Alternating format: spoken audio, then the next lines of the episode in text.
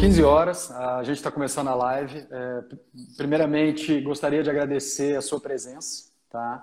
Ah, Para quem está nos assistindo, Gustavo é uma grande referência é, do setor de cripto Brasil é, e uma grande referência pessoal. Já te acompanha bastante tempo, Gustavo. É, espero que é, é, esse, esse bate-papo que a gente está tendo seja o primeiro de, de uma sequência. Tá? Como eu te disse previamente, o público é um público que está emergindo no mercado de cripto, alguns têm um conhecimento um pouco mais aprofundado, eles perguntarão ao longo do nosso bate-papo, então podem surgir perguntas um pouco mais avançadas, assim como podem surgir é, perguntas um pouco mais é, de quem está entrando nesse mercado. Tá? Eu gostaria que você começasse se apresentando para as pessoas poderem saber também é, um pouco da sua história e, se for o caso, até passar um, o seu canal para que as pessoas passem a te seguir. E o objetivo aqui, cara, é abrir a cabeça da turma. Então, faça suas palavras. Mais uma vez, muito obrigado. A Mono está lisonjeada com a sua presença. Tá bom. Obrigado. Eu que, eu que agradeço o convite, Rodrigo. Acho que trazer informação e discutir aí com pessoas que estão no segmento aí, que estão fazendo acontecer, né, como você, acho que são, são coisas importantes que eu prezo bastante. Então, por isso que eu aceitei Obrigado. e, eventualmente, vamos fazer mais aí para frente, sim. Né? Ah, quem que é o Gustavo? O Gustavo é um, um profissional aí do mercado financeiro. Eu trabalhei até 2015 aí no mercado financeiro tradicional, basicamente como trader de câmbio no começo da minha carreira e no começo da carreira parece que acabou minha carreira, né? Mas assim, no mercado tradicional eu saí lá em 2015, eu era diretor de banco no Brasil, né? Cuidava da parte de tesouraria, trade finance, capital markets, várias áreas ali, né? E aí saí, entrei no mundo de inovação, montei uma fintech, que é a Gorilla, que existe ainda, né? Então assim, eu participei do primeiro ano da Gorilla, você ah, hoje não está na operação da Gorila mais? Hoje não estou na operação, eu saí em 2017, mais ou menos. A gente era, nós éramos três sócios principais, eu meio que trocou chapéu, eles estão tocando agora, eu fui meio que para virei acionista da Gorila, um pedaço só. Né? Mas, uh, de qualquer forma, é, nesse caminho de empreender e de ver, eu me bati com o Bitcoin, né, lá em 2016, 2017 ah, na época tinha uma arbitragem muito grande entre o onshore e o offshore, né? O Bitcoin valia mil dólares fora do Brasil e cinco mil no Brasil, era uma coisa assim, era diferente, com a taxa de câmbio três e pouco, era uma diferença muito grande. E eu, como trader, aí curioso, falei, pô, não dá para arbitrar esse negócio, como é que tá? E aí fui entender como é que funcionava a tecnologia, o que que era. Né? E aí acho que deve ser o que acontece com a maioria aqui. No que você puxa o fiozinho lá e começa a aprender, a entender, você fala, nossa, mas tem isso aqui. Ah, mas tem aquilo também. Ah, mas e aí, esses últimos quatro, cinco anos, foi entendendo, indo atrás mais disso daí. Né? Aí, seja como investidor, seja como ah, professor, seja como estudante, aí você tem vários, vários chapéus que o Gustavo tem aqui em relação a isso, seja como gerador de conteúdo, né? então eu sou colunista lá da Infomoney, escrevo lá sobre essas inovações na, no mercado financeiro na Infomoney, tenho ah, um canal no YouTube, né, uso as minhas redes sociais para divulgar muita informação também, para obter muita informação, né? Acho que é legal que é, uma, é um caminho É uma de, troca, né? É uma troca, é um vai e vem, né? Então, assim, ao mesmo tempo que você está ah, gerando informação, às vezes você está lá sem querer, está conversando com alguém que é um cara específico e que entende muito daquele pedaço específico e que você não entende tanto. Né? Daí troca um pouco de informação. Então, assim, muita gente acaba me procurando para conversar, né? Então, assim, isso é, acho que é bem interessante ah, essa troca. Então, assim, esse é um pouco da trajetória do Gustavo. Gustavo é um cara que hoje é difícil de definir. Era muito mais fácil quando eu era diretor de banco, né? Que é o Gustavo, diretor de banco. Dois segundos eu me definia. Hoje, o Gustavo é um cara que entende bastante do mercado financeiro, aí, do mercado tradicional, das dinâmicas de câmbio, etc. E que também entende de tecnologia, né? Notadamente aí, a parte de criptomoedas e blockchain. Eu diria que hoje eu consigo entender legal aí e consigo participar das discussões ah, até bastante técnicas nesse, nesse segmento. Né? Legal, vamos começar então pelo, pelo, pelo começo. Né? É, qual, como, como que você instruiria alguém que está começando nesse setor? Quais primeiros passos esse cara deve dar? É, se primeiro ele estuda ou primeiro ele aporta um pouquinho que ele está disposto a perder? Qual dica você daria, dada a experiência que você teve? Certamente você passou por tudo isso, perdeu bastante, ganhou bastante. É, eu, eu acho que são duas. Né? A primeira coisa é a, a decisão de ganhar conhecimento, de ir atrás de conhecimento. Acho que isso é importante em qualquer coisa que você vai fazer na vida, investimentos não é diferente. Né? Então, assim, quem entender alguma coisa, então vai buscar, vai buscar informação. Hoje, essa informação está disponível em vários lugares. Né? Aqui a gente está conversando, vai gerar muita informação, você vai ter um blog, vai ter um, um, YouTube, vai ter vários lugares. Hoje a informação está ah, disseminada, às vezes, dependendo do que você vai ter lá que pagar, às vezes vai ter um curso pago, às vezes vai ser curso gratuito, às vezes nem é curso só, é só YouTube, já, já resolve o que você quer. Né? Então, assim, eu acho que o primeiro passo é esse, buscar informação para ver onde você está entrando e como é que, que você vai fazer. Acho que associado a esse passo, eu já não sei, não consigo dizer se é um primeiro que o outro ou, ou vem junto, é separar um pedacinho de dinheiro para ir lá testar aquilo que você está aprendendo. Né? Então, fazer o que a gente chama em termos startup no MVP. Né? Então, assim, como é que começou a... Como é que eu fiz, né? Quando eu comecei até a entender a parte do Bitcoin, como é que ele funcionava. Eu olhei o Bitcoin e falei assim, poxa, legal. Estou é, aqui vendo a parte de da parte teórica, fiz um curso lá, na, na época difícil, a gente está falando de 2016, você praticamente não tinha curso, não tinha quase nada sobre isso. Eu achei lá na, na Coursera, é, na época, um curso com o professor da, de Princeton, né, que ele explicava lá e, e como é que funcionava o mecanismo. Eu falei, pô, é legal, consegui entender. Aí depois achei um com um indiano, né, que eu, na época, entendi 30% do que o indiano falou né? Porque assim ele era bem complexo. Ele é muito técnico. É, então assim não foi, mas beleza, entendi, já então entendi. E aí eu separei um dinheiro, abri cadastro em duas corretoras, falei assim, cara, eu vou testar, né? Aquele dinheirinho que eu era o custo de aprendizado, é como se eu tivesse o dinheiro que eu fosse investir num curso. Né? Eu sei que assim, em questão de uma semana ah, eu tinha perdido 40% desse dinheiro que eu, que eu botei lá para aprender, mas essa era, essa era a ideia, né? Paguei corretagem, mandei dinheiro para para chave pública que não existia, assim, tudo, tudo que imagina que podia dar errado, eu fiz. Mas ali foi aquele aprendizado, eu vi como é que funcionava. Né? Então eu olhei assim, então eu aprendi a parte teórica, vi como é que funcionava o potencial e coloquei na prática e vi como é que funcionava no dia a dia. Né? Então assim, aquele que eu chamo assim, não foi um dinheiro perdido, foi quase um investimento num curso prático, né? de ver como é que faz. E acho que essas são as duas grandes dicas que eu posso dar para quem está começando. Né? Um é vai buscar conhecimento, vai aprender, vai ler, vai ver vídeo, vai ver, uh, entender como é que funciona e vai testar. Começa testando, ver como é que funciona, etc. E aí sim, com um valor obviamente pequeno, né? A ideia é o valor de um curso que você pagaria, alguma coisa assim. A vantagem é que essas criptomoedas de modo geral e blockchain de modo geral te facilita fazer isso com valores pequenos. Você não precisa de milhares de reais ou milhões de reais para fazer esses testes. Né? Com pouco dinheiro, você já consegue fazer esses testes e ver como é que funciona. Então, isso é o legal também da tecnologia. É, isso é a democratização que, o, que, que a criptoeconomia trouxe é desproporcional em relação aos outros setores. Né? O cara pode brincar com, com valores irrisórios, né? que, que ele começa a ter ali uma sensação de impacto de ganho ou de perda muito claro. Né? Exato, e tem, tem assim, aquela pergunta do, pergunta do, do estagiário que a gente falava, ou pergunta de quem está começando. Caramba, um Bitcoin vale 100 mil reais, caramba, não vou conseguir comprar esse Bitcoin nunca. Né? Na verdade, a gente sabe bem que o Bitcoin você pode negociar acho, na oitava casa depois da vida. Então você pode comprar 0,00001 Bitcoin, né? que aí você vai ver aquilo lá dá centavos ou nem um real. Né? Chamado então, satoshis. Os satoshis, exatamente. O satoshi é, é, é a unidade depois da vírgula. É. é. Então, assim, é, nesse sentido, você tem, você tem aí uma facilidade de que você pode comprar, você não precisa de 100 mil reais para comprar um Bitcoin. Sim, sim. E essa é uma dúvida super comum, né, Gustavo? Muita é. gente acha que para fazer o primeiro passo ele precisa comprar pelo menos um, né? É, eu acho que essa é a primeira coisa. A outra é uma noção que aí não vale só para Bitcoin, vale para tudo quando a gente está fazendo investimento, que é a ideia, cara, de que, de que não, tem, não existe almoço grátis, não existe milagre. Né? Então, assim, ah, e as criptomoedas, e bitcoins, está muito associado àquelas ideias que as pessoas veem, ah, tem aqui uma operação que vai te render 20% em uma semana.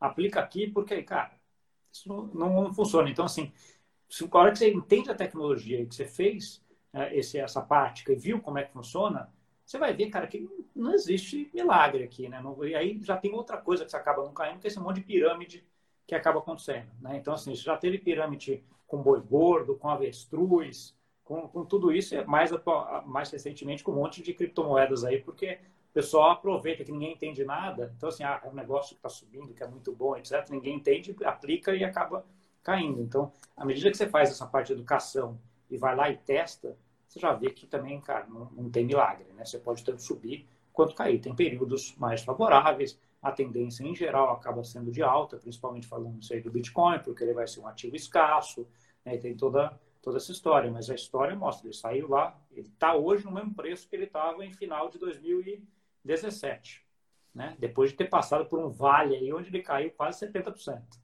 Né? Então, assim, essa volatilidade é importante você saber que não é só ganhar, não é coisa. Então, assim, por isso até a quantidade de dinheiro que você vai investir depois de ter feito essa, esse dever de casa, de aprender começar a testar, tem que ser bem pensado. Né? Não pode ser aquele dinheiro do que a gente chama de reserva de emergência. Né? Não pode ser aquele dinheiro que você vai precisar na semana que vem. Né?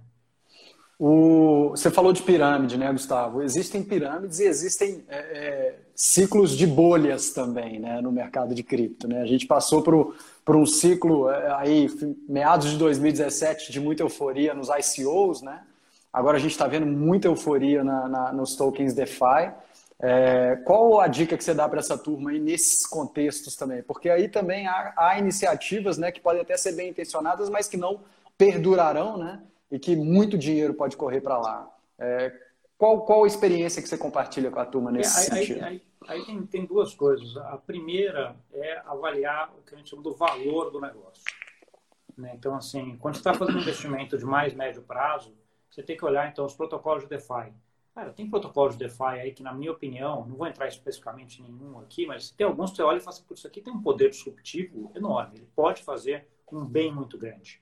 Né? Ele é bastante centralizado, ele tem a, a, uma governança boa, né? ele tem um produto que é bom, tem uma comunidade que está junto com ele. Então, assim, os protocolos você olha, assim, já a chance desse cara estar tá aí no médio prazo bem é grande? É. Então, assim, a dúvida daí é quanto você vai investir e, e quando você vai investir. Né? Obviamente, quando a gente está falando desses protocolos, tem a, eventualmente um dos protocolos que chegou a, cair da máxima, que foi a questão dos dois meses atrás, quase 70%. Né? E depois voltou tudo agora. Então, assim, putz, é uma volatilidade, é uma montanha russa em termos de investimento aí que você tem que ter a capacidade também de falar. Quanto mais novo, mais volátil, né? Inevitavelmente. Né? Exatamente. Você tem que olhar para ele e olhar e falar assim, cara, esse cara é bom, esse produto é bom, eu acho que no médio prazo ele vai perdurar. Né? Então aí você aceita cair 40, 50, 70 aí. Obviamente você está visualizando a longo prazo, você vai colocar um dinheiro que aguenta essa volatilidade. Né? Ah, outro ponto, outro ponto, e aí estratégia de trade que algumas pessoas, que não é exatamente o que eu sigo muito, mas que algumas pessoas veem, que é colocar limites. Né? Caiu 15%, 20%, você zero e espera.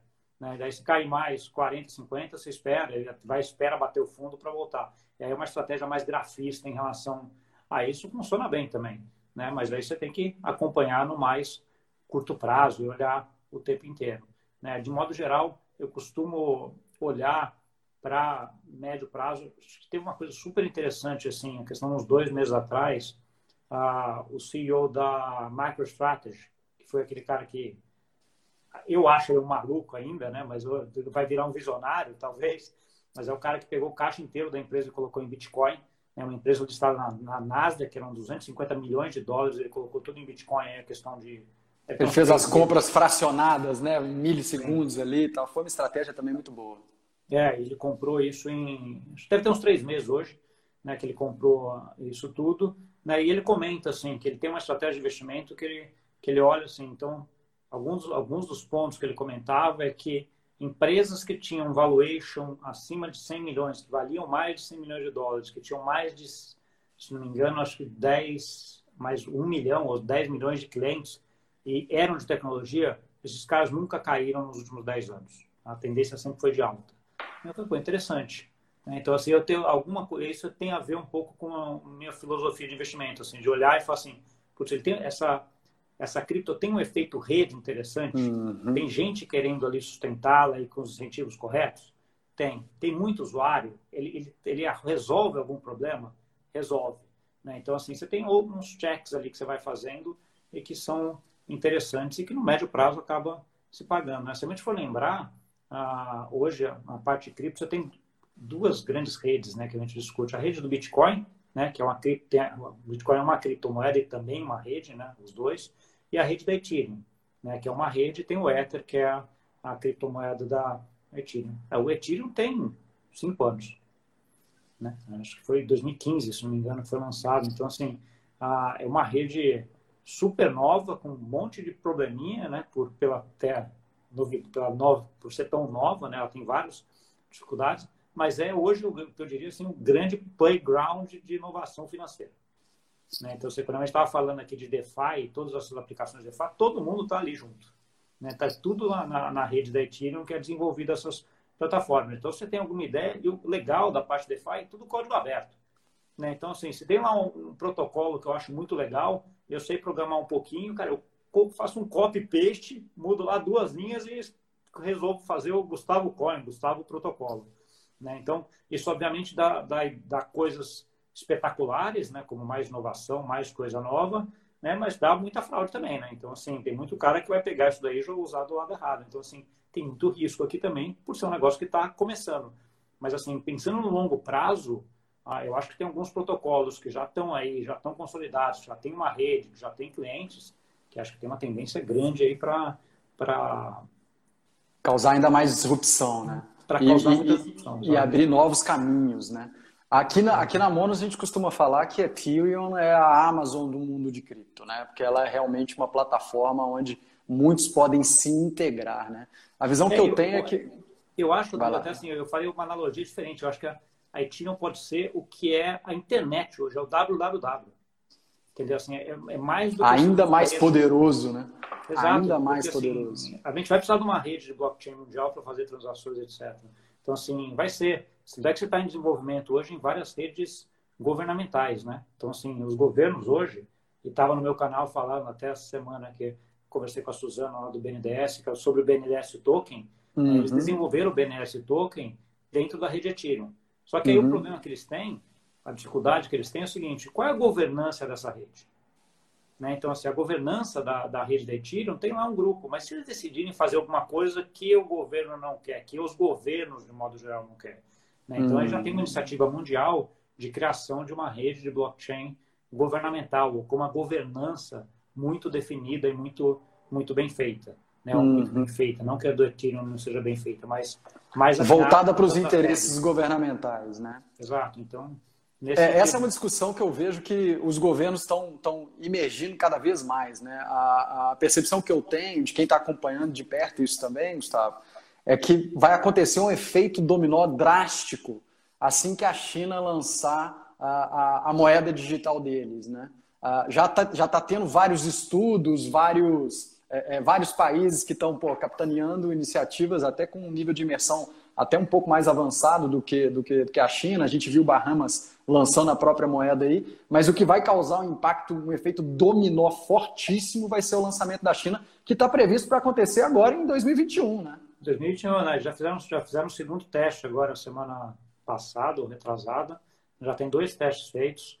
É, é uma rede, na verdade, que eles estão lançando, não é só a criptomoeda, então, assim, é bem mais amplo do que só a, a, a cripto dele, que é chamada de DCEP, né, que é o nome que eles colocaram. É, assim, a gente, a gente já está fast forward, já veio bem para frente. Né? Então, a gente está falando do Bitcoin de tiro, daí entra a parte de tokenização de ativos, né? que acho que é essa ideia que hoje se tokeniza praticamente tudo, é muito mais fácil negociar alguma coisa que está tokenizada, que pode ser um imóvel, pode ser um boi, pode ser um cachorro, pode ser um gatinho, né? Você tem várias coisas que a gente pode fazer aí, e dentro dessa onda vem a tokenização da moeda. Né? A tokenização da moeda está vindo de duas frentes. Uma frente é via o que a gente chama de stablecoins, que é as, a tokenização da moeda privada, né? onde você tem lá uma entidade que pega lá um milhão de dólares, no caso, quase 12 bilhões de dólares hoje, bota no cofre e fala assim, eu estou emitindo um token aqui que é igual a um dólar e para cada token eu tenho um dólar aqui no cofre. Né? E você acredita ou não, mas está lá. É, tem, têm auditoria, aí tem vários. Já tem várias assim. Esse mercado hoje já tem mais ou menos 25 bilhões de dólares dessas que a gente chama de stablecoins. Né? Isso por um lado, pela iniciativa privada, e pelos governos que olharam e falaram, opa, esse negócio está digitalizando a moeda, está todo mundo começando a digitalizar a moeda, e essas moedas privadas vão vir, né? E aí vem a Libra do ano passado, né? Que né, um pouco antes, março do ano passado, falou assim, ah, eu vou, vou fazer uma stablecoin aqui. Os, casos, os governos olharam e falaram, opa, uma coisa é lá meia dúzia de moleque fazendo um negócio é, no Facebook. Um cara de bilhão. É, dois bilhões de clientes fazer uma moeda dele, né? E atrelada a minha, e se ele quiser desatrelar, e como é que vai ficar? E aí os, os bancos centrais aceleraram todo o desenvolvimento que a gente chama de Central Bank Cryptocurrency. E aí, nominadamente, você tem dois bancos centrais grandes, né? Você tem aí alguns do Caribe que já lançaram, você já teve a Venezuela tentando, o Uruguai já fez alguma coisa também. Né? Mas, assim, dos bancos centrais grandes, tem dois aí que estão andando em relação a isso. Um é a China, com o DECEP, né, que é isso que a gente está comentando, o outro é a Suécia. Hum. Curiosamente, são dois o, bancos centrais. O da, da Suécia é Krona, né? Da Suécia é Krona, o Krona sueco, sim. Curiosamente, são duas são duas, dois países né, onde o sistema de pagamentos é privado. Né, isso assim é uma, obviamente não é uma coincidência. Né? Então assim na parte da China, o sistema de pagamentos mais utilizados lá são o WeChat e Alipay, né? São dois sistemas privados, né? Do, da Alibaba e da Tencent. Né? E no caso da Suécia, tem, você tem o Switch, que é uma associação de bancos lá que tem o sistema de pagamentos. Então, o que eu vejo hoje é que, assim, uh, enquanto você tem uma moeda, que é uma moeda papel moeda, você não tem o controle sobre o meio de pagamento, sobre como ela é, é transacionada. Porque ela é transacionada de uma pessoa para outra. Você passa o teu lobo guará lá, né, o teu moedinha de um para o outro, ah, no Brasil sem problema nenhum. O governo não, não, sabe isso e não tem dados sobre isso, no final das contas, né? Porque você nunca sabe quem que está. Quando a gente vai para um meio digital, essa moeda ela pode fazer, você pode, pode, não, pode, não só pode como deve, né? Que é ver a forma de contabilizar o tracking dessa moeda o tempo inteiro. Isso uhum. pode ser anônimo ou não, né? Mas até o Bitcoin, você tem o tracking dela o tempo inteiro. As, algumas outras moedas que você não tem tanto esse tracking, que trabalham o que a gente chama de dark pools aí para você transportar de uma moeda para outra, mas ela tem algum caminho ali para ser feito, alguma lógica de como é que a, a, aquela moeda sai de você e vem para mim. Né? Então, assim, a importância aqui desses meios de pagamento, quando a gente está falando de, de moeda digital, é muito grande, porque tem muita informação aqui. Né? E aí, obviamente, os bancos centrais olhando isso, fazem, cara, eu preciso controlar essa informação porque se eu perder o controle sobre esses meios de pagamento, ou deixar isso muito na iniciativa privada, tenho inúmeros riscos, né? Da iniciativa privada usar esse dado errado, da iniciativa privada resolver desligar aquele sistema de pagamento e o país ficar sem sistema de pagamentos, da parte da inclusão financeira, né? Daquela senhora que não sabe nem mexer no celular e aí se virar tudo digital, como é que faz? Né? Então, assim, por isso que os bancos centrais entraram nisso aqui. Então, hoje a gente tem essa discussão aqui bem grande em termos de, a gente está falando de tokenização, utilização de de blockchain, DLT e moedas, desses dois lados, né? A parte de moedas privadas, que são os stablecoins, e a parte de moedas públicas, que são central bank digital currencies, né? E o PIX sinaliza exatamente esse, esse, esse plano aí que o próprio Banco Central deve estar tendo para se posicionar bem nesse setor, né? É. É, mas o Pix ele rivaliza também um pouco ali com o próprio modelo de, de interação entre criptomoedas, né? Que você consegue transferir ali via cripto sem qualquer passagem por Pix, nem por qualquer outro meio de pagamento, né? É basicamente uma troca ali de, de, de chaves entre um e outro ali e transaciona normalmente. Existe, inclusive, Gustavo, uma discussão é, de que a, a, a, Central Bank Digital Currency, ela, na verdade, tende a catapultar é, a criptoeconomia de maneira geral. Um, porque é, trata-se de uma, de uma moeda digital, né? e outro porque ainda terá aquelas pessoas, ainda existirão aquelas pessoas que de alguma forma preferem não ter 100% do patrimônio aos olhos da, da, da, da, do regulador tal. Qual que é a sua leitura sobre isso, cara? Sobre esse, esse contexto novo que surgirá? É, eu acho sim. Acho que, primeiro, as criptomoedas vieram para ficar. Isso, para mim, é indiscutível. Né? Então, você acha que do nada não vai acontecer uma proibição que simplesmente vai impedir a transação entre, entre players nesse eu sentido? Acho, eu acho que você não consegue, né? Acho que regionalmente, em algumas coisas, você consegue regular, por exemplo, as exchanges. É, o grande porta de entrada da, da ou, grande parte da negociação de cripto hoje é feita via as exchanges que estão cada vez mais sendo reguladas, né? Hum. E uhum. ok, não vejo problema em relação, em relação a isso. Acho que faz, faz parte. Agora, quando a gente está falando de, de, de Pix, de moeda, e como é que, como é que essa onda está tá vindo, acho que, primeiro, o Pix foi um pouco dessa ideia do Banco Central brasileiro de falar assim, eu preciso fazer o controle do meio de pagamento brasileiro. Né? Ele vem desde 2014 ou 2016, acho que 2014, se não me engano, alertando Febraban e bancos. Cara, façam um sistema de pagamento instantâneo. Já está acontecendo no mundo. Façam vocês. Né? A iniciativa privada faz e os bancos, por N razões, não se mexeram. Né? Porque eles não se mexeram, achei a iniciativa do Banco Central esplêndida. Ele falou assim: ok, vocês não vão fazer? Beleza. Agora eu vou fazer. Vou fazer e vai ser grátis para todo mundo, pessoa física que vai usar. Né? Então, assim, Ah, ele fez, montou, está sendo um sucesso a implementação, né? O mês passado aí foi um mês bastante importante aí em relação a, ao Pix e está aí, está funcionando. Eu já testei, puta, bem, já recebi, já mandei, é bem legal, fácil, direto, chega tudo, é tudo espetacular. Né? Então, assim. E só um parênteses, Gustavo. Quanto mais fácil a transação financeira, melhor para os negócios em geral, né, cara? Para a economia em geral. O Pix acelera tudo, né, cara? Melhor para tudo, né? E, e, o Pix traz muito dessa coisa que as criptos lá atrás começaram a trazer, né? E que para onde está indo o sistema de pagamentos, né?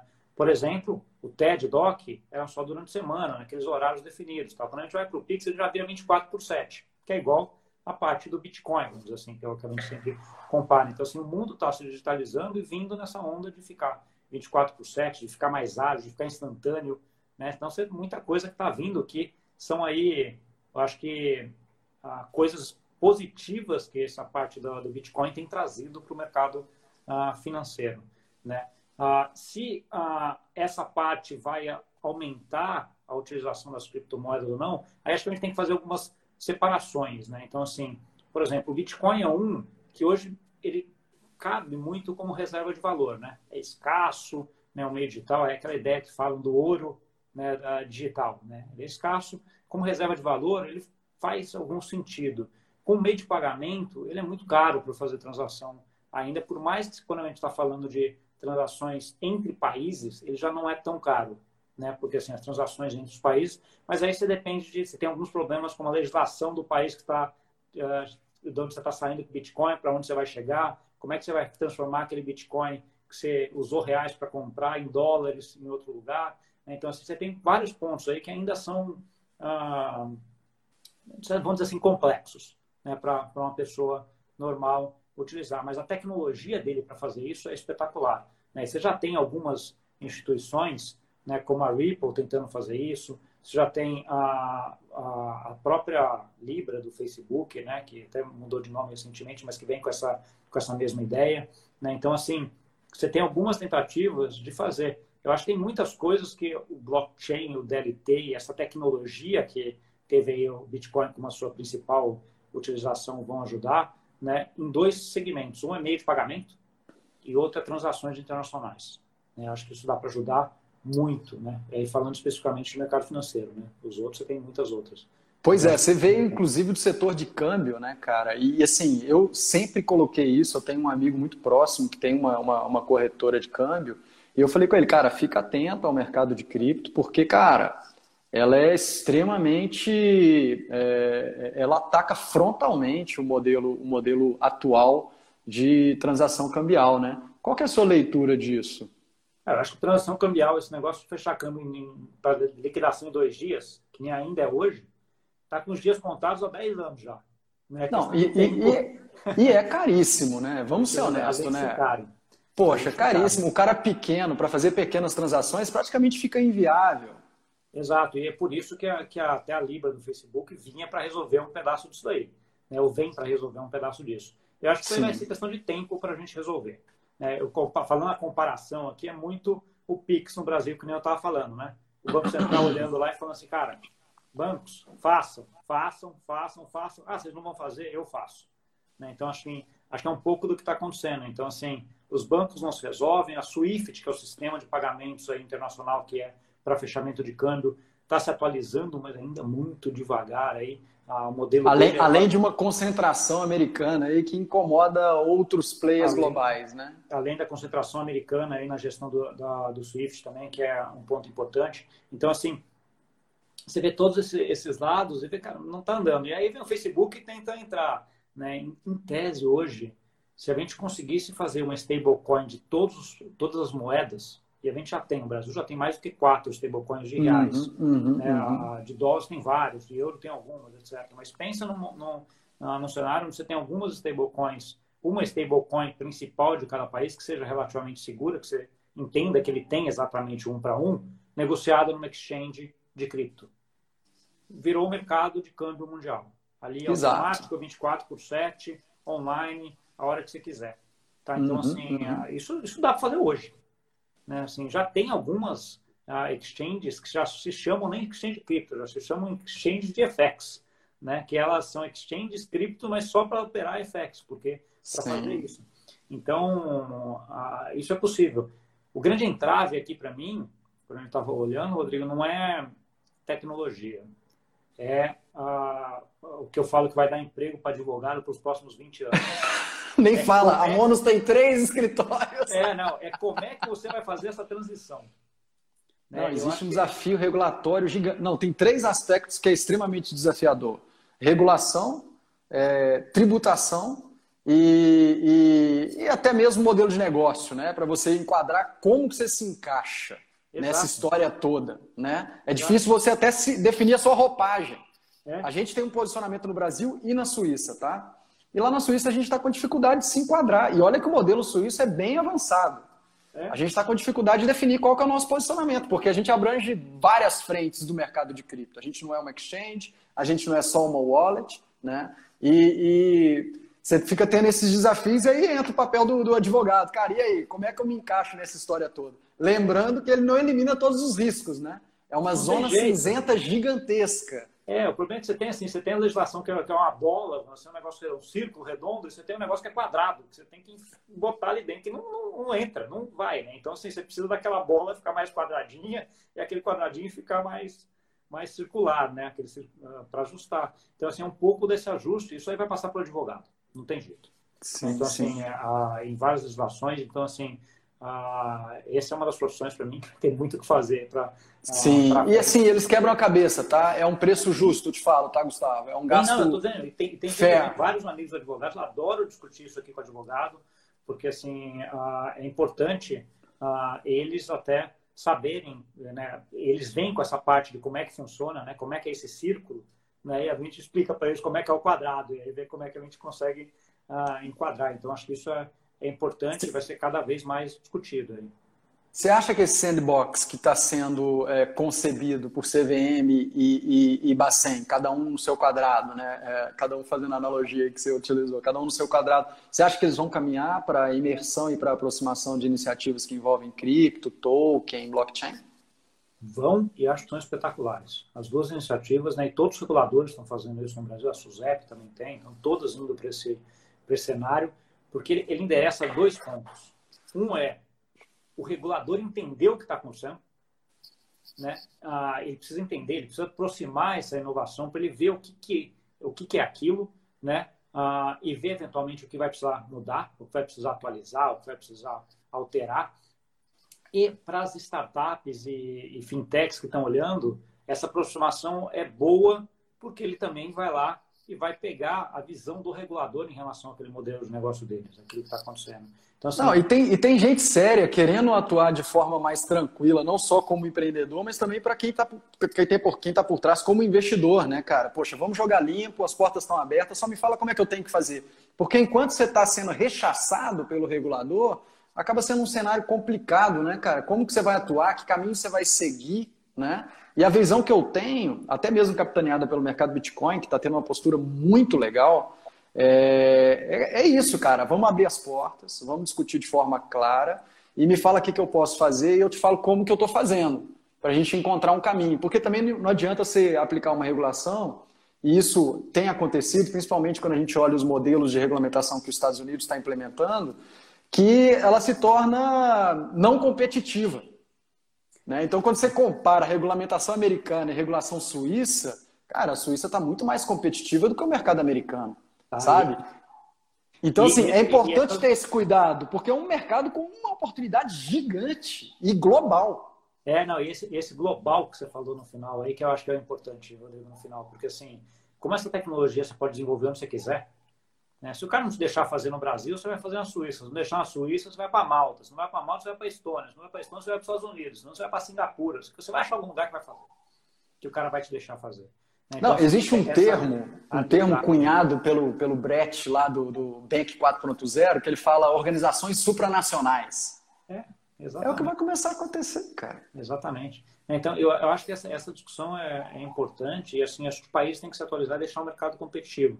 Você pegar assim na, na essência, nenhum regulador ele é mau, ele quer simplesmente fazer o melhor para a sociedade.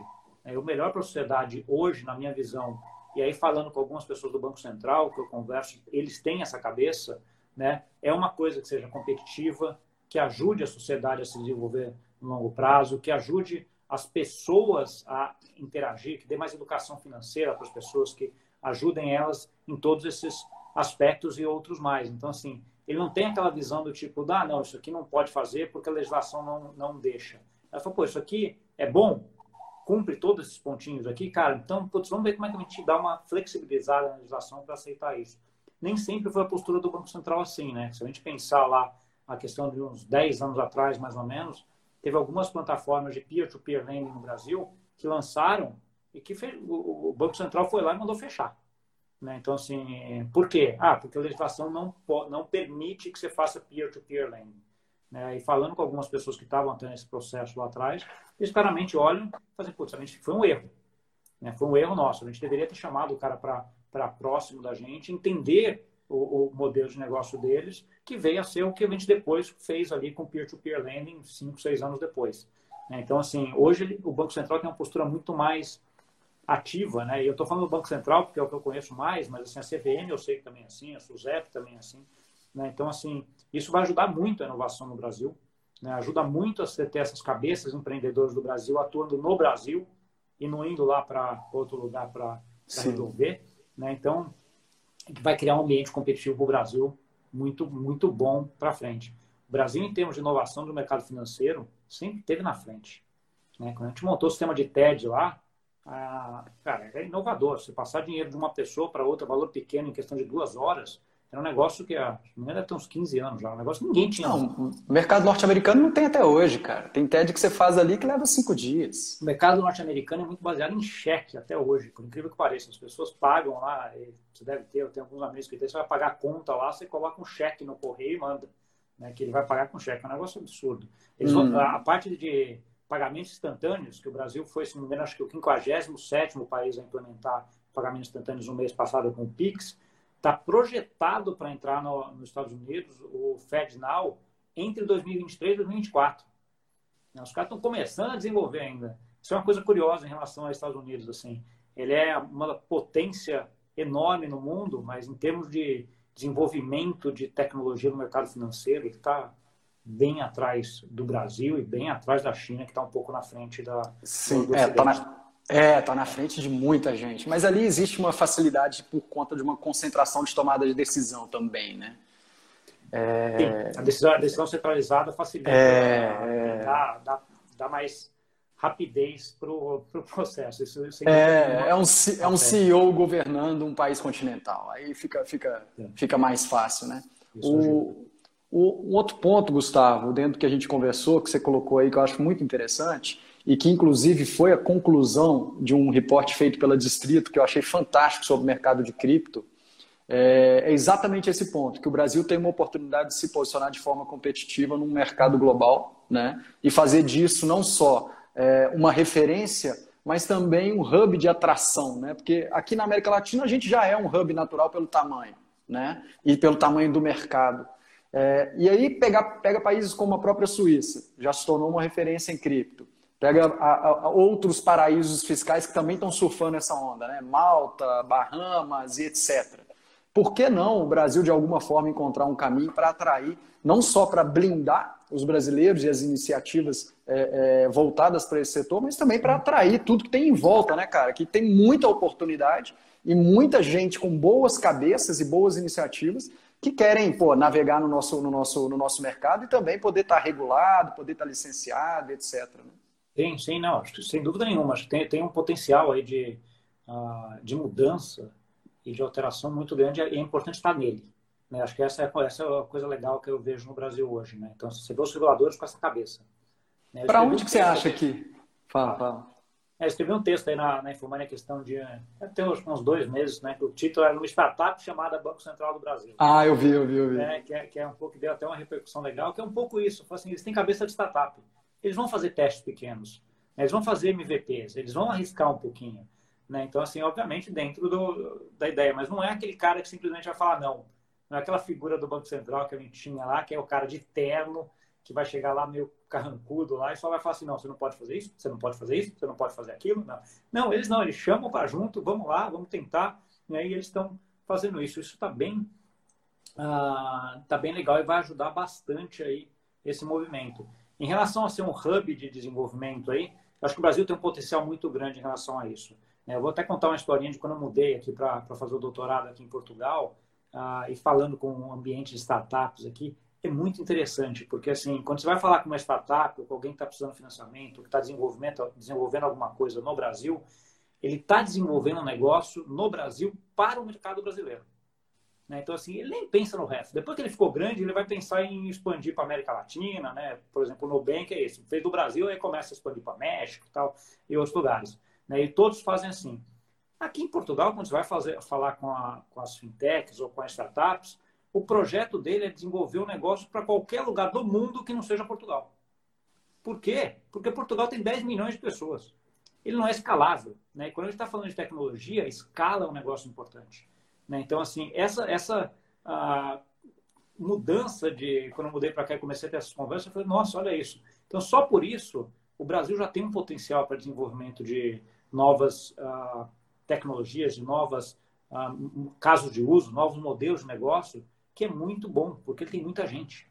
Né? Então, assim, Verdade. ele sempre vai ser um, vai ser um hub importante para qualquer lugar do mundo. Né? Então, assim, se a gente tiver um ambiente mais favorável, coisa, pô, isso daí é o que vai ajudar mais ainda. Né? Ele já tem essa base. Não, e tem até um outro aspecto, né, cara, que foi o que a gente pensou quando a gente desenvolveu a Monos. A Monos ela já nasceu global e a gente está com uma sede no Brasil e uma sede incorporada na Suíça que está em processo de licenciamento. Uh, quando a gente fala de cripto, é até um pouco antagônico você falar que é limitado a um território, né? Porque, poxa, a moeda é global. Né? Então... É, essa é outra discussão enorme quando a gente está falando dessa discussão entre moeda privada e central bank digital currency. Né? Assim, essas tecnologias hoje já não respeitam mais território. Elas não são territoriais. E os governos e as sociedades ainda são baseadas em territórios. Essa é uma discussão grande, aí é uma discussão mais até filosófica que a gente vai ter para frente. Mas é isso, a gente está saindo de um mundo, está uh, virando um mundo sem fronteiras. Né? Então, assim, eu com passaporte. Que é fantástico, né, cara? Faz é todo sentido, né, cara? É, mas daqui a pouco vai fazer sentido eu ter um passaporte brasileiro ou eu ter um passaporte de geral de algum outro lugar ou de algum país virtual. É, já tem umas criptomoedas que tem até um país virtual. Você pode ter um passaporte daquele país virtual, sem nunca ter ido no país. Então, assim, essa discussão é uma discussão enorme, mas eu volto no ponto, essa discussão mais filosófica, menos tecnologia. Sim, sim. Mas, assim, a tecnologia hoje, as moedas hoje, elas não obrigatoriamente têm que respeitar a, uma fronteira, né? Uma fronteira, um país, uma coisa física. Né? Como que você acha que a, que a, regulamentação vai caminhar, cara? Porque quando a gente fala disso, de alguma forma é necessário ter ali um, um frame para todo mundo obedecer, né? E quem está imerso, cara, o que a gente vê é o Ocidente caminhando para uma formatação bem mais rígida e o Oriente, cara, atuando de forma livre, leve e solta, que também tem que mudar, né? Mas que com isso eles acabam, pô, abraçando uma grande gama de trânsito financeiro aí, se posicionam de forma muito robusta financeiramente rápido, né? Apesar de ter um AML aí bem frágil. Qual que é a sua leitura? É, aí eu acho que tem, tem dois pontos aí. Acho que primeiro a legislação de modo geral vai, vai cada vez ser mais global e menos regional, menos local, menos país. Tá? Então assim essa eu acho que é uma tendência.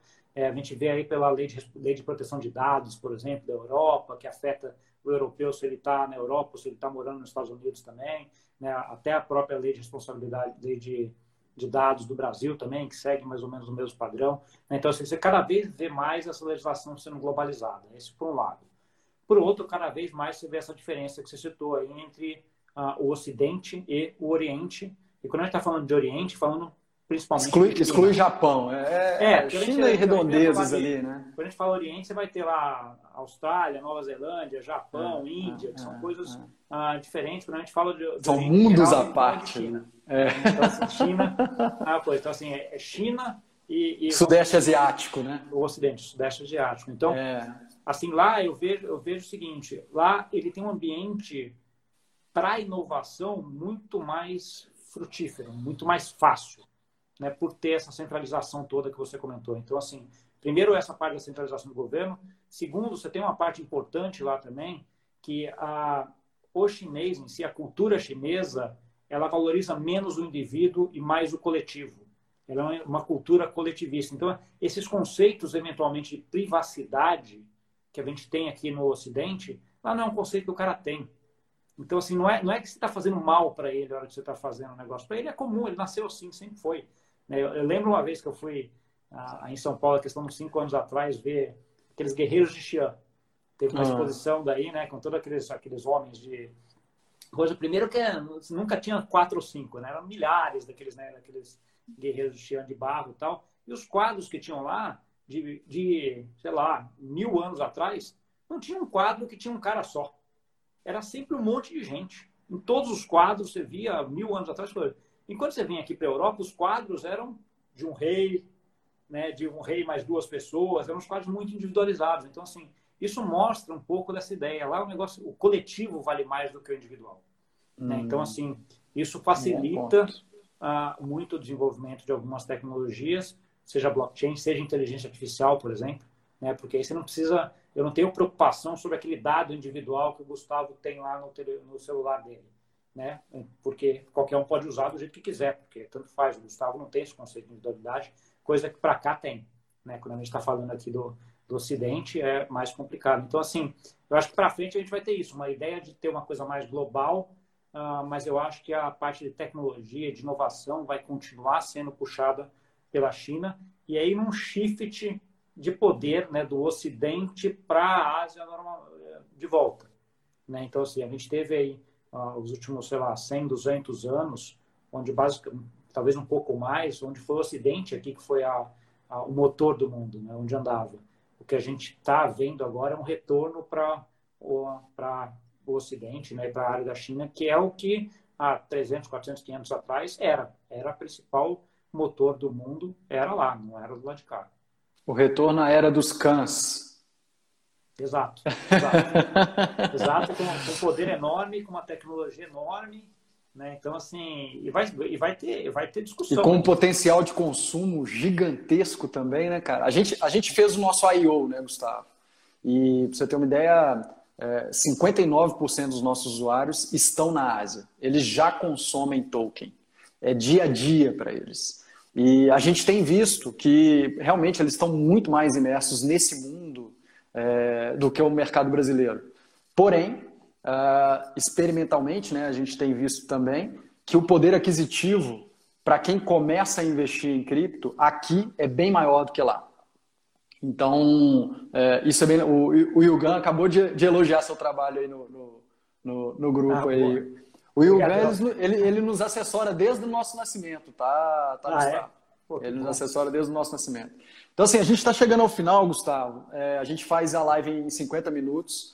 Cara, acho que a gente tem muito mais coisa para conversar, mas eu gostaria que você fechasse com um recado para quem está te ouvindo. Isso vai para o YouTube, no YouTube a gente tem muito mais views. Então, fica à vontade, cara. Passa uma mensagem aí que, que você acredita sobre para que caminho esse setor está indo, qual a sua leitura de tudo que a gente conversou. Tá bom. Não, acho, que, acho que a mensagem que eu, que eu gosto de dar é que assim, a parte de digitalização da moeda, digitalização das economias, de tokenização, para mim é um caminho que é sem volta. Isso vai acontecer. Aliás, já que a gente vê muito tecnologia, é uma exponencialidade. Ele vem ali, vem ali, vem ali, de repente, de uma hora para outra, ele dá aquela explodida e começa a, a acontecer mais. Então, assim, acho que isso vai acontecer. Ah, e aí vai a ideia minha daquela de fazer em tijolinho, né? Acho que vale a pena você entender como é que funciona isso desde o começo. Né? Vai entender um pouquinho lá do Bitcoin, como é que funciona, Ethereum, daí a gente vai discutir um pouco de stablecoins, DeFi, etc. Porque, assim, cada vez é, é coisa nova, é, é novidade que está vindo. Né? Então, assim, esse movimento de DeFi que a gente está falando é um movimento que tem aí dois, três anos no máximo. Né? Então, assim, é uma coisa relativamente recente. Então, o que eu acho é que, assim, cara, não dá para ficar de fora. Né? Eu acho que assim que vai acontecer e acho que quanto antes você começar a entender e começar a ver o poder que isso que isso tem, melhor para você, né? Você vai conseguir se enquadrar melhor nesse mundo que está sendo criado aí. Sem dúvida. Gustavo, de novo, cara, estamos lisonjeados com a sua presença. Obrigado pelo seu tempo. É Até a próxima. Obrigado. Tchau, tchau. Valeu, obrigado.